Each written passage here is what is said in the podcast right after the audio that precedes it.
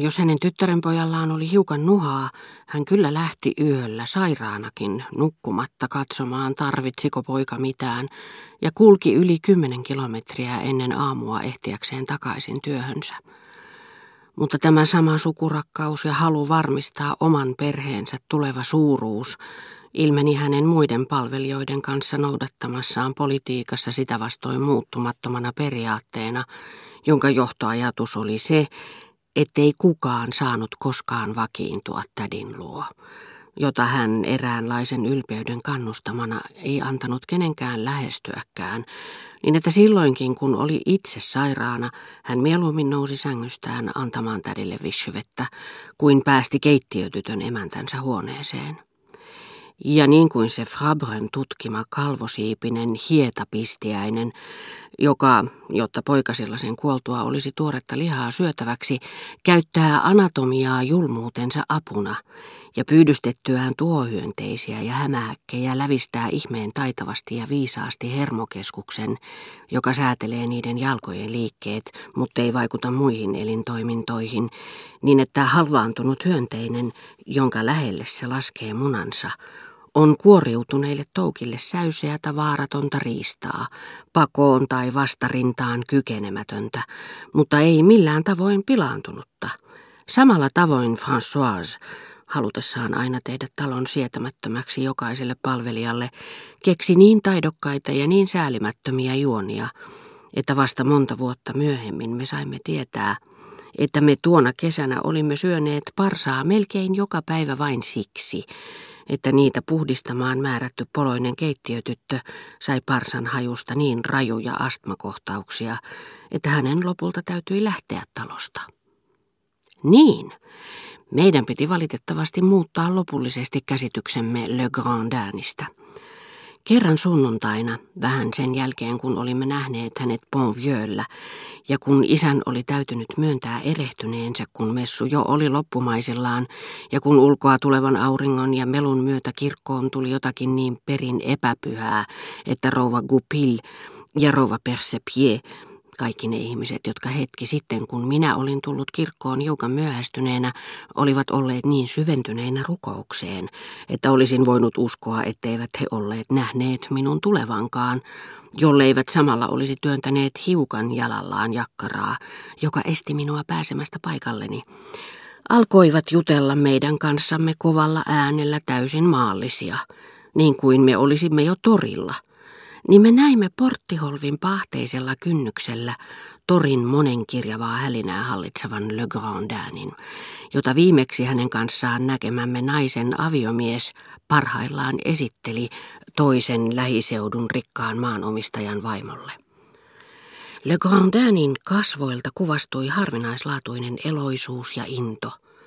Hän tervehti syvään kumartaen ja teki sitten taaksepäin toisen nykäyksen, joka äkisti vetäisi hänen selkänsä lähtöasemaa pitemmälle, ja jonka hänelle oli varmasti opettanut hänen sisarensa, rouva de Cambremerin aviomies.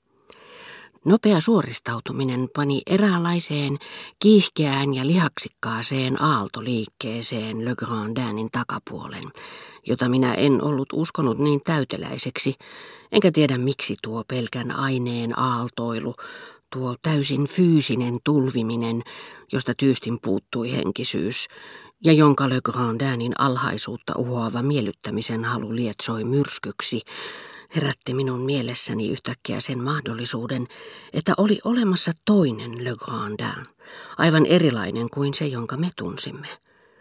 Nainen pyysi häntä sanomaan jotakin kuskilleen, ja esittelyn nostattama ujo ja harras ilo – viipyi Le Grandinin kasvoilla, kun hän kulki vaunuja kohti.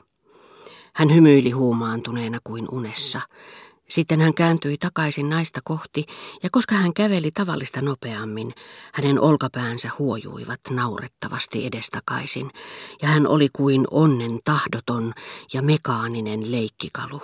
Niin täydellisesti hän siihen antautui, piittaamatta enää mistään muusta. Tällä välin me tulimme kirkosta ulos. Kuljimme hänen ohitseen, Hän oli herrasmies eikä kääntänyt päätään pois, mutta tuijotti silmät äkisti syviin haaveisiin keskittyneinä, niin etäistä pistettä taivaanrannassa, ettei voinut nähdä meitä, eikä hänen tarvinnut tervehtiä. Hänen kasvonsa olivat viattomat pehmeän ja suoran takin yllä, joka näytti siltä kuin se tuntisi eksyneensä tahtomattaan väärille teille, keskelle vihattua ylellisyyttä ja pilkullinen lavalier-solmio, jota torin tuuli leyhytteli, liuhui yhä Le Grandinin ympärillä kuin hänen urhean eristäytymisensä ja ylvään itsenäisyytensä taistelulippu. Kun pääsimme kotiin, äiti huomasi, että olimme unohtaneet Saint-Honoré-kakun ja pyysi, että isä ja minä menisimme takaisin sanomaan, että se pitäisi tuoda heti.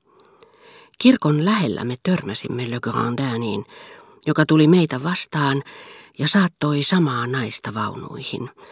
Hän tuli meidän kohdallemme, puhui koko ajan seuralaiselleen, ja siniset silmät tekivät meille pienen merkin eräällä tavoin silmäluomien sisäpuolella, kasvojen lihaksia värähdyttämättä, niin että oli täysin mahdollista, ettei hänen keskustelutoverinsa huomannut sitä ollenkaan. Hän yritti korvata tunteen voimakkuudella ilmaisukentän melkoista pienuutta, ja pieni kirkkaan sininen meille omistettu kolkka säihkyi täydellä hehkullaan sydämellisyyttä, joka oli enemmän kuin pelkkää hilpeyttä ja hipoi oveluutta. Hän hioi ystävällisyyden hienoudet salaiseksi yhteisymmärrykseksi, vihjailuiksi, kätketyiksi viesteiksi, liittolaisuuden mysteereiksi. Ja lopulta hän paisutti ystävyyden lupaukset hellyyden vakuutuksiksi, rakkauden tunnustuksiksi ja paljasti vain meille ylhäisörouvalta salatun ja kätketyn, kaihoisasti rakastuneen silmäterän jäisissä kasvoissa. Juuri edellisenä päivänä hän oli pyytänyt vanhemmiltani, että minä saisin tulla hänen luokseen syömään sinä iltana. Tule pitämään seuraa vanhalle ystävällesi, hän oli sanonut minulle. Niin kuin kukkavihkoa, jonka matkalainen lähettää meille maasta, jonne emme enää koskaan palaa. Anna sinä minun tuoksutella minusta etäällä olevan nuoruutesi kukkia. Niiden keväitten kukkia, joiden halki minäkin olen kulkenut niin monia vuosia sitten. Tuo mukanasi kevätesikko, sikuri, kullero, tuo maksaruoho, josta Balzac solmi lempikukkakimppunsa, tuo pääsiäispäivän kukkanen kaunokki, lumipallo, joka alkaa tuoksua isotätisi puiston käytävillä, jo silloin kun pääsiäisen tuiskujen viimeiset lumipallot eivät vielä ole sulaneet. Tuo lilja ja sen loistokas silkkipuku, joka kelpaisi Salomollekin ja orvokkien välkkyvät värit, mutta ennen muuta tuo mukanasi tuulenpuuska, joka on vielä raikas viimeisistä halloista ja joka kohta avaa niille kahdelle perhoselle, jotka aamusta saakka ovat odottaneet ovella ensimmäisen Jerusalemin ruusun.